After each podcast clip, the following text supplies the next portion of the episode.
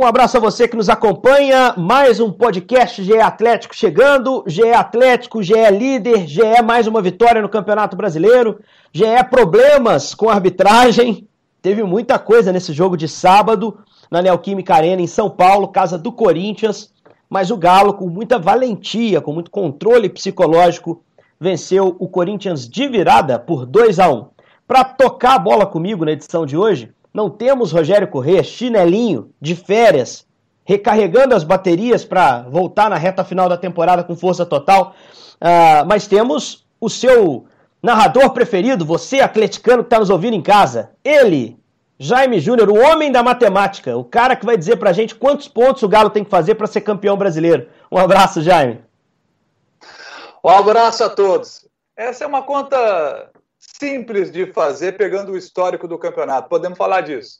Boa, bacana. Temos também aqui para tocar bola com a gente, hoje sem nenhum setorista do Atlético, mas com um repórter tão bem informado quanto, um cara que acompanha o dia a dia do Galo, que deve estar com saudade do campo, saudade do treino, porque gosta muito de estar lá presente, acompanhando as atividades, e que acompanhou certamente o jogo de sábado com a gente. Elton Novaes, nosso repórter do Grupo Globo, Uh, um destaque inicial aí dessa vitória do Atlético, tão importante, Elton, para depois a gente dissertar mais sobre ela. Primeiro, uma satisfação gigante estar participando com vocês e realmente estou com muita saudade do campo, do cheirinho da grama ali, da gente estar acompanhando na beiradinha do campo.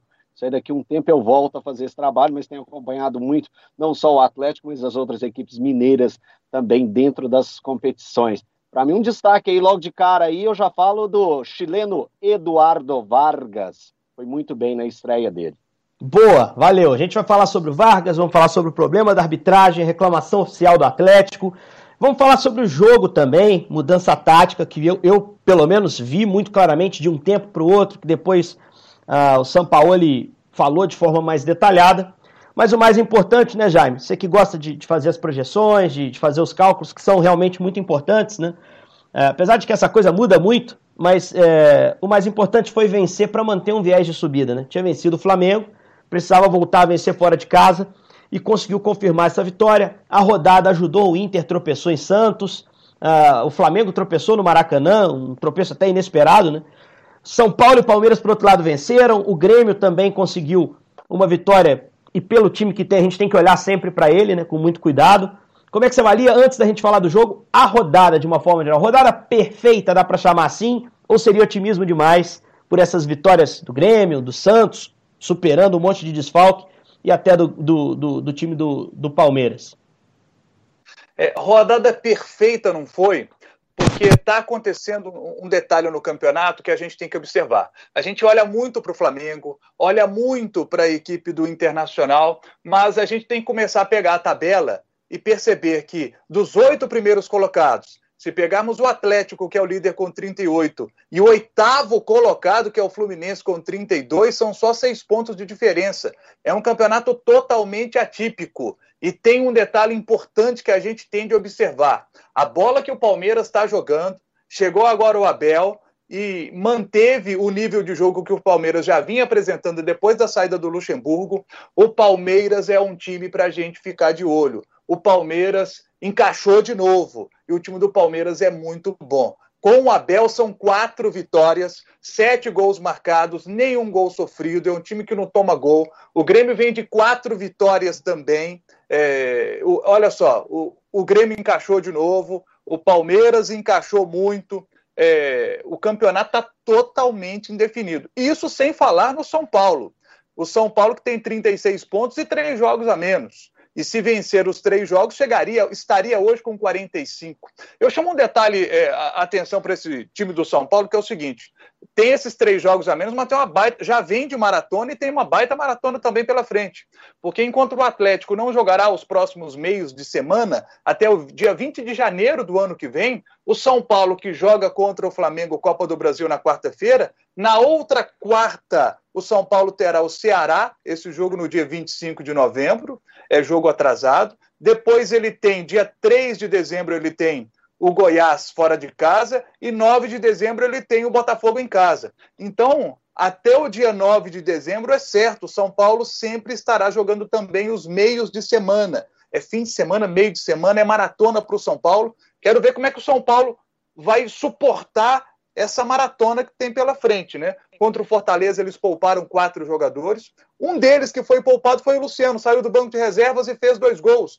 Então você vê que o time do São Paulo, mesmo poupando os jogadores, tem conseguido manter o nível de aproveitamento. São 11 jogos de invencibilidade no Campeonato Brasileiro. Então a gente tem que olhar todos esses aspectos desses times que estão mais abaixo na tabela em relação ao Flamengo e Internacional, mas que para mim nesse momento estão sendo mais perigosos até. É, só lembrando, o Jaime citou que o Atlético vai ter semanas cheias. Essa semana não vai ser cheia, né? Porque tem um jogo de quarta contra o Atlético Paranaense, mas os demais, de fato, vão ser semanas para o São Paulo trabalhar com um pouquinho mais de calma e, e aquilo que a gente já tinha chamado a atenção não deixa de ser uma vantagem. Você falou sobre o São Paulo poupar, substituir jogador, Jaime. Você deu um ótimo gancho para a gente começar a falar do jogo de sábado, que eu acho que é o que o pessoal que está em casa, no trabalho, no carro, onde quer que seja, quer ouvir principalmente, né? Como é que o Galo conseguiu ganhar esse jogo contra o Corinthians? Ele tinha três desfalques importantes, jogadores da seleção, que fizeram muita falta em outros momentos, né? Ah, não tinha o Júnior Alonso, jogou o Rabelo. Não tinha no meio-campo Franco. Jogou, a gente pode até avaliar, mas jogou o Matias Aratio, se a gente for pensar assim, né? Porque ele também fez outra mudança, tirando o Natan para entrar com o Alan Jair ali por dentro, mas o Zaratio foi uma novidade. E não tinha o Savarino, entrou o Vargas, aí algo já esperado, de certa maneira, né? Perguntar ao Elton se esses substitutos conseguiram fazer a altura, se ele sentiu que alguns, algum dos três ausentes, é evidente que todos fizeram falta, seria importante contar com eles, mas se algum deles fez uma falta especial, principalmente no primeiro tempo que não foi bom, como é que você avalia essas substituições, Elton? Que acho que são uh, um elemento importante para que o Atlético conseguisse jogar o jogo como jogou e, e vencer o Corinthians em São Paulo. É, primeiro essa, essa questão do, do, do, a saída do, do Savarino, a saída do Alan Franco, a saída do Júnior Alonso, são três jogadores super importantes para o elenco do Atlético, isso não tem como negar. Mas no jogo, especificamente no jogo contra o Corinthians, eu gostei do Atlético de uma forma geral. Se for colocar no, no, no, no balanço geral, eu gostei bastante do que apresentou o Atlético. O primeiro tempo, o Atlético, eu acho que ele sentiu bastante o que aconteceu no lance do pênalti, que a gente ainda vai falar a respeito desse, desse caso, né, com a participação direta do Vargas, um outro personagem que a gente também vai estender um pouquinho para falar desses, desses personagens. Mas eu, a falta principal que eu vejo no time do Atlético, quando o Atlético joga sem esses, esses três, é o Júnior Alonso. Eu gosto muito do jeito que ele joga e da forma que ele tem a saída de bola muito boa, ele busca essa aproximação com os jogadores do meio campo, e isso ajuda muito o Atlético. Eu acho que quando ele não joga, a zaga fica muito lenta com o Hever e com, com o, o, Igor, o Igor Rabelo. Então, isso eu acho que às vezes, em algumas situações, ela prejudica um pouquinho. Mas no jogo específico, no jogo contra o Corinthians, eu achei que o Atlético sentiu bastante, de uma forma geral, o, o lance do, do pênalti. Então, eu acho que o Atlético um pouco abalado naquele primeiro tempo. Se tivesse um tempo, né, como a gente diz no vôlei, pediu um tempinho, logo depois que o Atlético sentiu aquele lance, tomou o gol logo em seguida, em menos de um minuto o Atlético estava levando o gol. Se pedisse um tempo para conversar com os jogadores e colocar a casinha no lugar, eu acho que o Atlético não teria feito um, um primeiro tempo tão abaixo do que a gente normalmente vê. E já no segundo tempo o Atlético dominou o jogo de uma forma é, perfeita e poderia ter feito até um, um maior número de gols aí, além dos dois que foram suficientes para virar do atleticano para concluir a vitória tão importante. Você acha que é por aí, Jaime? Você acha que o, o gol do Corinthians na sequência a um pênalti não dado para o Atlético. É, psicologicamente fez com que o jogo do Galo caísse e o primeiro tempo tenha sido bem abaixo. Isso foi admitido por todo mundo, né? Pelos jogadores, pelo próprio Sampaoli depois, que o primeiro tempo esteve abaixo. Você acha que se explica muito pela questão psicológica, como o Elton pensa? Acredito que nos cinco minutos seguintes, acho que é natural que a equipe sinta o gol, natural. Mas não durante o tempo todo, durante todo o primeiro tempo, como vimos. Acho que temos que dar mérito ao que fez o Wagner Mancini no primeiro tempo técnico do Corinthians conseguiu anular o Atlético, essa é a verdade no primeiro tempo. O Atlético não conseguiu jogar. No segundo tempo, com as alterações feitas pelo Sampaoli, aí o Atlético conseguiu evoluir e conseguiu fazer os seus dois gols. E aí eu chamo a atenção de dois detalhes que são importantes para essa partida. O Atlético tem um time melhor do que o Corinthians. Individualmente, o Atlético é melhor. E na individualidade, essa vitória sai.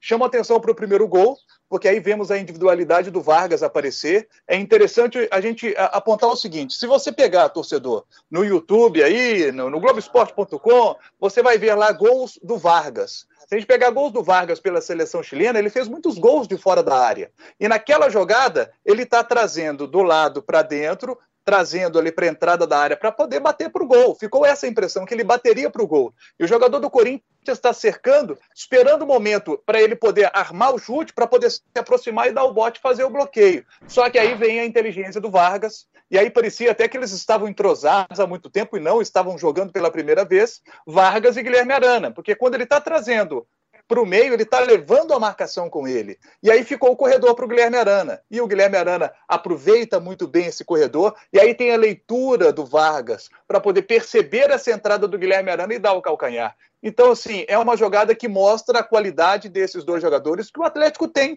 acima no nível do Corinthians. E no lance do Keno, por exemplo, que é o gol da virada, você vê também a inteligência do Keno. Porque quando vem, é, ele estava marcado, ele estava no um contra um. Aonde a bola ele, ele e o Léo Natel do Corinthians é que estava em cima, né? Exato. Quando a bola chega para o Keno, o que, que, você observa? O que, que, é normal a gente ver do jogador quando recebe uma bola daquela? Ele faz o domínio, aí vai ver o que vai fazer, se vai levar para a linha de fundo, se não vai. Às vezes dá um tapa para trás para começar de novo. O Keno não. No domínio, ele já tira o adversário da marcação. E num tapa, no domínio mais alongado, para não permitir que ele consiga fazer a falta. O Léo Natel tenta até puxar a camisa do Kenny e não consegue, porque o tapa foi alongado o suficiente para que ele conseguisse, na sequência, sem ajeitar a bola, fazer o cruzamento no ponto futuro para o Marrone. Gol importantíssimo para o Marrone também, gente, porque o Marrone, a gente já citou isso aqui várias vezes, depois que o Sacha chegou, ele sentiu psicologicamente essa situação. Então, eu acho muito importante esse gol para o Marrone, para que seja uma retomada do Marrone, para que ele consiga seguir sendo importante para o Atlético, porque bola para isso o menino tem. O Marrone, o Marrone... É, sobre, esses dois, sobre esses dois lances que o Jaime citou, o lance do, do Vargas e o lance do Keno, a gente pode colocar como recurso e confiança.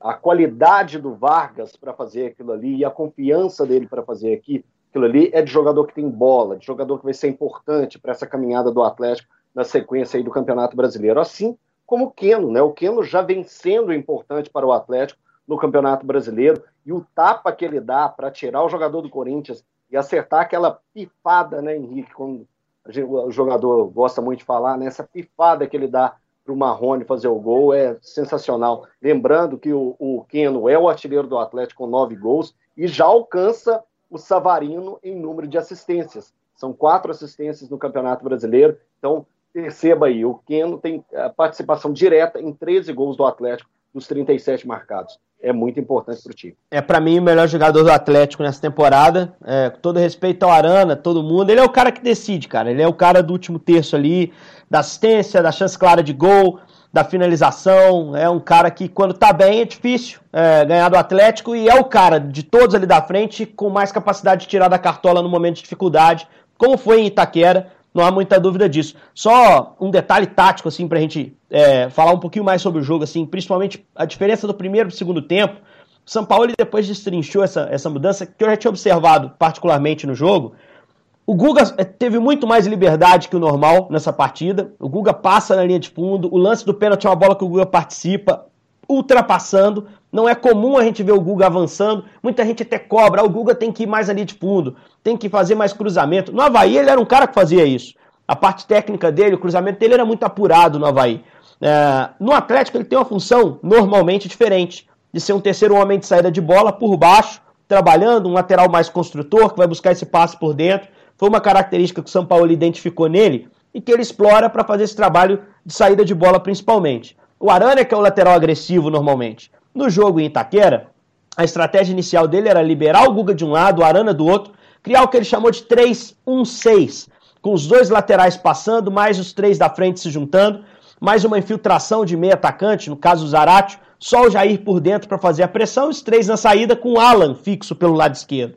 O Alan fez um papel de Júnior Alonso ali na saída de bola, de ser esse passador pela esquerda, papel que o Guga normalmente faz pela direita, então ele estruturou com três atrás: Alan, Hever por dentro e o Rabelo saindo a bola pela direita. Ele entende que isso não funcionou muito bem. que ele precisou prender de novo o Guga e soltar a agressividade do Jair para ter mais retomada de bola na frente. E aí o Atlético cresceu no segundo tempo, encurralou o Corinthians. O Corinthians passou a ter mais dificuldade para acionar o Luan por dentro, para acionar a velocidade do Everaldo, que entrou muito bem na primeira etapa, né? Toda hora o Corinthians conseguia escapar com ele. Uh, o Ramiro era um cara que também se projetava bem à frente pela direita e no segundo tempo ficou amassado lá atrás. Corinthians ficou com o bumbum lá atrás, vendo o volume de jogo do Atlético se criar. E aí apareceu, como Elton muito bem disse, a individualidade, a parte técnica apurada, no gesto do Vargas, no entrosamento que apareceu, a gente não sabia onde, é, como, né? Nesse jogo de sábado. A ultrapassagem do Arana é a inteligência de jogador que sabe jogar bola, né? Para receber o passe perfeito, a bola macia do Vargas e executar o Cássio. E a bola do Keno, para mim, é aquela que se tira da cartola. O tapa para tirar o Natel, o Jaime foi muito bem na descrição. É aquele tapa que você tira o cara e mata a falta. Você não vai sofrer a falta ali porque você quer acelerar a jogada. Se o cara fizer a falta, matou a jogada. Você vai ter a chance de botar a bola na área, mas não do jeito que você quer. Você quer colocar essa bola fechada com a canhota, que é a ruim do Keno, né? É a perna ruim do Keno, num ponto em que o Marrone poderia só definir como definiu. E até é, acrescenta ao que o Jaime falou da importância do gol para o Marrone. Importante psicologicamente, mas extremamente importante também pelo contexto. Acaba de chegar mais um atacante, o Vargas. O Marrone estava ali meio que, entre aspas, condenado a perder um pouquinho de espaço ainda, ainda né? Porque com o Savarino no time, talvez o Vargas seja usado centralizado, a gente não sabe exatamente. Ah, e o Marrone dá esse recado, né? De que ainda é uma boa opção para segundo tempo, que ainda pode decidir um jogo. Acabou sendo decisivo na partida, fazendo o gol da vitória. Vamos falar do pênalti, galera? Porque eu acho que é um lance muito importante em todos os jogos do Atlético no Oi. campeonato. Pois não, Elton?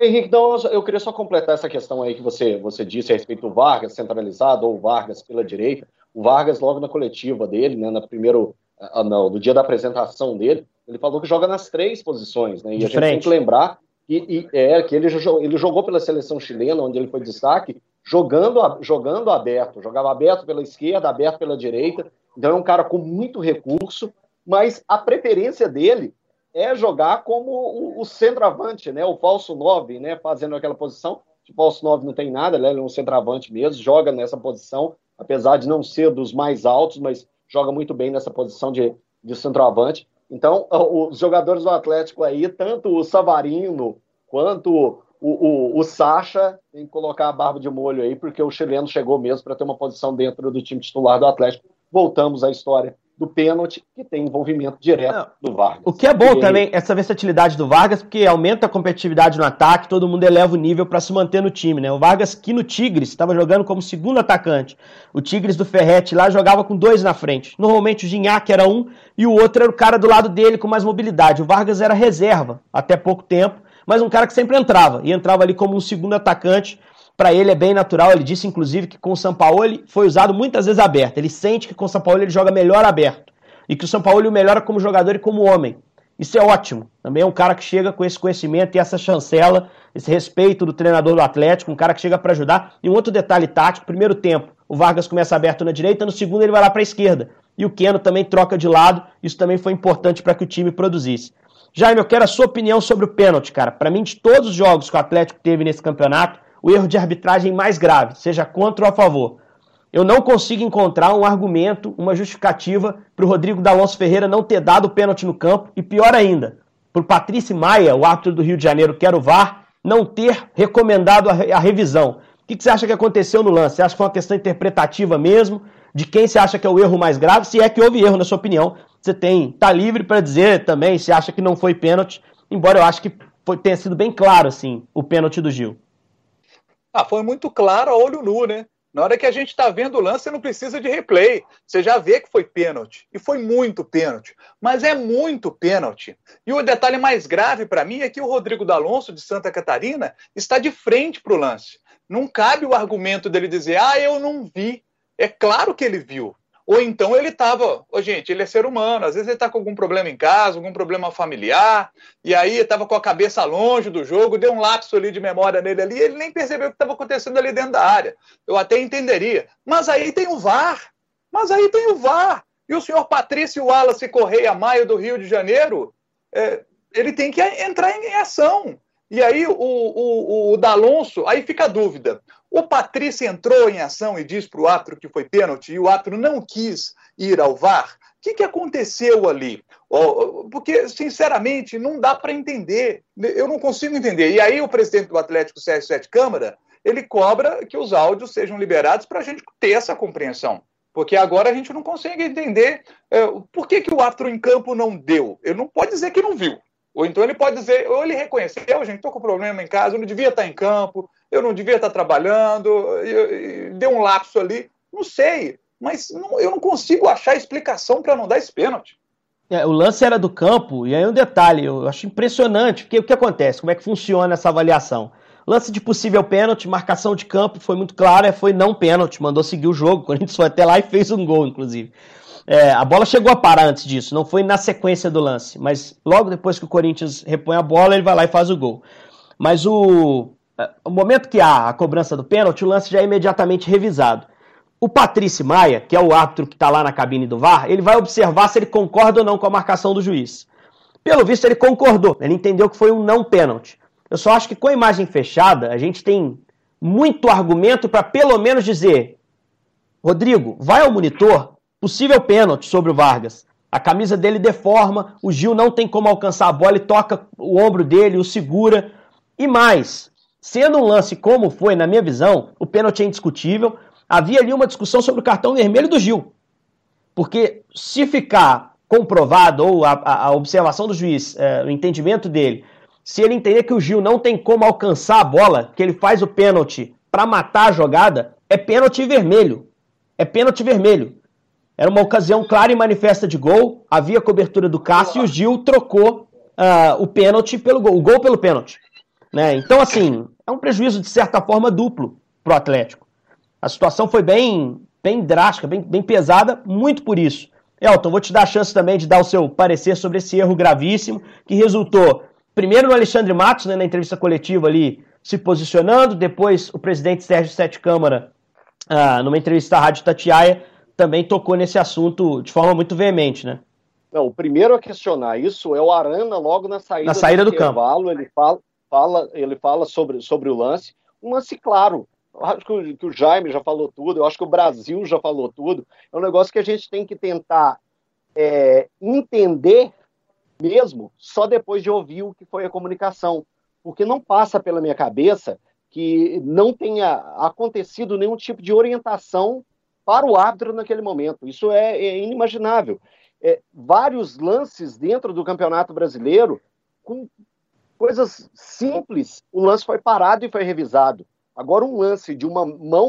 Que, a gente olhando na velocidade normal, a gente assistindo o jogo, a gente vendo o lance uma vez só, a gente já fala: puxou. Puxou, e não foi uma puxada simples, não. É uma puxada. O Gil é um, é um, é um, é um jogador de 1,90m de altura, não tem a altura dele aqui agora. Forte, muito forte. Com uma mão, eu acho que o, que o, que o Gil já consegue me mandar 3 metros para trás. Imagina ele colocando duas mãos e puxando o Vargas da forma que puxou. Então, é uma carga faltosa, é uma carga faltosa, de, de, de, olho nu, né, como o Jaime falou, né, de primeiro momento, né, Jaime? A gente já, já retrata, já retrata que aquilo ali é pênalti. Agora, uma pessoa, três pessoas olhando na, na, no replay e ainda não passando isso para o árbitro dentro de campo, vendo os, todos os replays em todas as câmeras, é possível ver o pênalti. E o pênalti não foi dado. Então, o Atlético está sim no direito de reclamar sobre esse lance e de ficar atento no, na sequência do Campeonato Brasileiro. Galera, vamos, a gente está encaminhando aqui para o fim e temos dois temas importantes ainda para tratar. Primeiro, Arana na seleção, galera. Eu queria que vocês falassem sobre isso. Convocação do Arana vai desfalcar o Galo na quarta, provavelmente. Talvez não jogue contra o Uruguai, mas foi para a vaga do Alex Telles, Elton. Então, não, o que eu ia falar sobre o, sobre o Arana é, é que parabéns para o Arana, muito bacana ele chegar à seleção brasileira. Imagino a felicidade dele por, por esse momento. Mas para o torcedor do Atlético é vai Arana e volta rapidinho em um voo fretado e chegue aqui para jogar às 7 horas da noite na quarta-feira. Será que dá para voltar? Vai ser operação. O Inter já tá.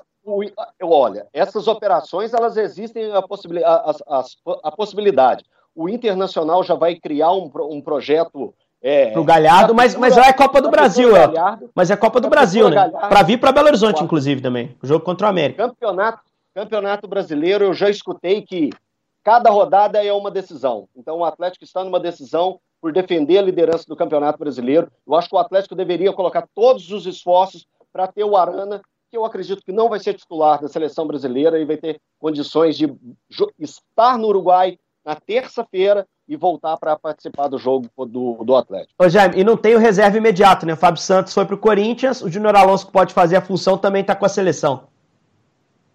É, e eu concordo com o Elton. É, para o Galhardo, é jogo decisivo de Copa do Brasil, Internacional e América. Para o Atlético, esse jogo contra o Atlético Paranense tem um peso gigante, porque se o Atlético vence, ele vai para 41 pontos. Lembrando que o São Paulo tem três jogos a menos, e se conseguir vencer os três, que é contra Ceará, Botafogo e Goiás, que são três times que estão na parte de baixo da tabela, o São Paulo iria a 45. Então é fundamental o Atlético vencer esse jogo. E vou dar mais um detalhe aqui, na minha opinião, de por que o Arana estar em campo caso, evidentemente, ele não jogue pela seleção na terça-feira, né, gente? Se ele joga na terça, jogar na quarta seria loucura. Acredito também que ele não será titular contra a, a equipe do Uruguai, e sendo assim, Internacional e Atlético podem rachar o avião, podem rachar ali o voo fretado para trazer os jogadores para Belo Horizonte. E eu cito mais um detalhe: é, o jogo é contra o Atlético Paranaense. O Atlético Paranaense, tudo bem, venceu os dois últimos jogos contra Fortaleza e Goiás, é, mas é um time que não tem jogado bem não tem jogado bem. É, e, e, tem um detalhe que é importante a gente citar: o Atlético Paranaense está é, tá marcando mal pelos lados do campo. É, o, a deficiência do Atlético Paranaense no Campeonato Brasileiro passa muito por, pelo, pelos lados do campo, o time está marcando mal. E o Jonathan está machucado, que é o titular da posição. Então quem tem jogado é o Eric. O Eric é quem tem jogado, ele é volante. Então ele está improvisando um volante na lateral direita.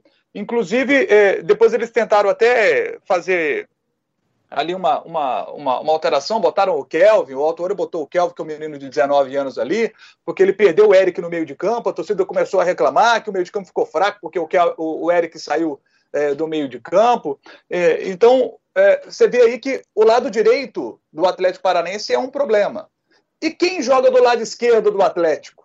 O, o Keno e o Arana. O Atlético tem um lado esquerdo muito forte para bater com esse lado direito do Atlético Paranense que está com problema. Está jogando com um jogador improvisado, está jogando com um volante. Então é fundamental para o Atlético ter o Arana para fazer essa dobradinha com o Keno na quarta-feira, para aproveitar essa fragilidade da equipe do Atlético Paranaense na marcação pelos lados do campo, especificamente pelo lado direito, já que eles não têm o Jonathan e estão tendo que improvisar um volante por lá. Pitaco rápido, Elton Novaes, para a gente fechar o último tema importante. O, o, presidente atual do Atlético, Sérgio Sete Câmara, anunciou que não vai concorrer na próxima eleição. Já há um candidato da situação escolhido, uh, que é o Sérgio Batista Coelho. Como tem presidente Sérgio aqui nos clubes mineiros, né? Uh, daqui a é, pouco a América é. aparece um também. O Atlético está saindo um para eleger provavelmente outro. O Cruzeiro também tem um presidente chamado Sérgio, enfim. Então, Sérgio Batista Coelho e José Murilo Procópio já participaram de gestões anteriores do Atlético. São os nomes da situação, os nomes que a família Menin também apoia. Evidente que ainda há tempo para inscrição de novas chapas, mas talvez nem tenha uma nova chapa, talvez seja aclamação para eles. Rapidinho, Elton, você acha que isso pode impactar no time em campo? Eu acho que a, a, a transição está sendo tranquila. Eu acho que o objetivo da, da coletiva, a forma que foi a entrega do, do, do, do cargo, né, entre aspas, do Sérgio Sete Câmara, eu acho que é, é para evitar qualquer tipo de transtorno, para evitar uma bagunça num período de decisão do, do Campeonato Brasileiro. E o Sérgio Sete Câmara, ele colocou lá as questões dele na entrevista coletiva, e entre elas está o desgaste, né?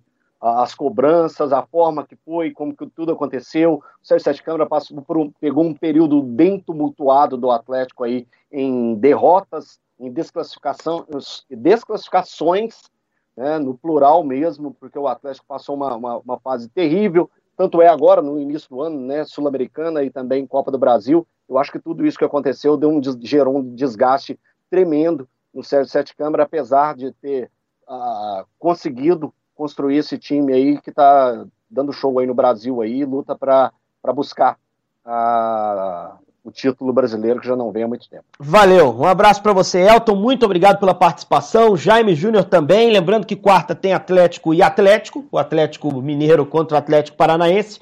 Jogo na quarta sem transmissão, hein? Jogo às sete da noite. Não, não há acordo com o Atlético Paranaense para transmissão dos jogos, portanto, esse jogo não tem transmissão, mas eu e Jaime Júnior nos comprometemos aqui. Vamos arrumar um jeito de ver o jogo, hein? E na quinta-feira a gente volta para contar para vocês o que aconteceu, para trazer as impressões em mais uma edição do nosso GE Atlético. Você quer falar rapidinho, Jaime?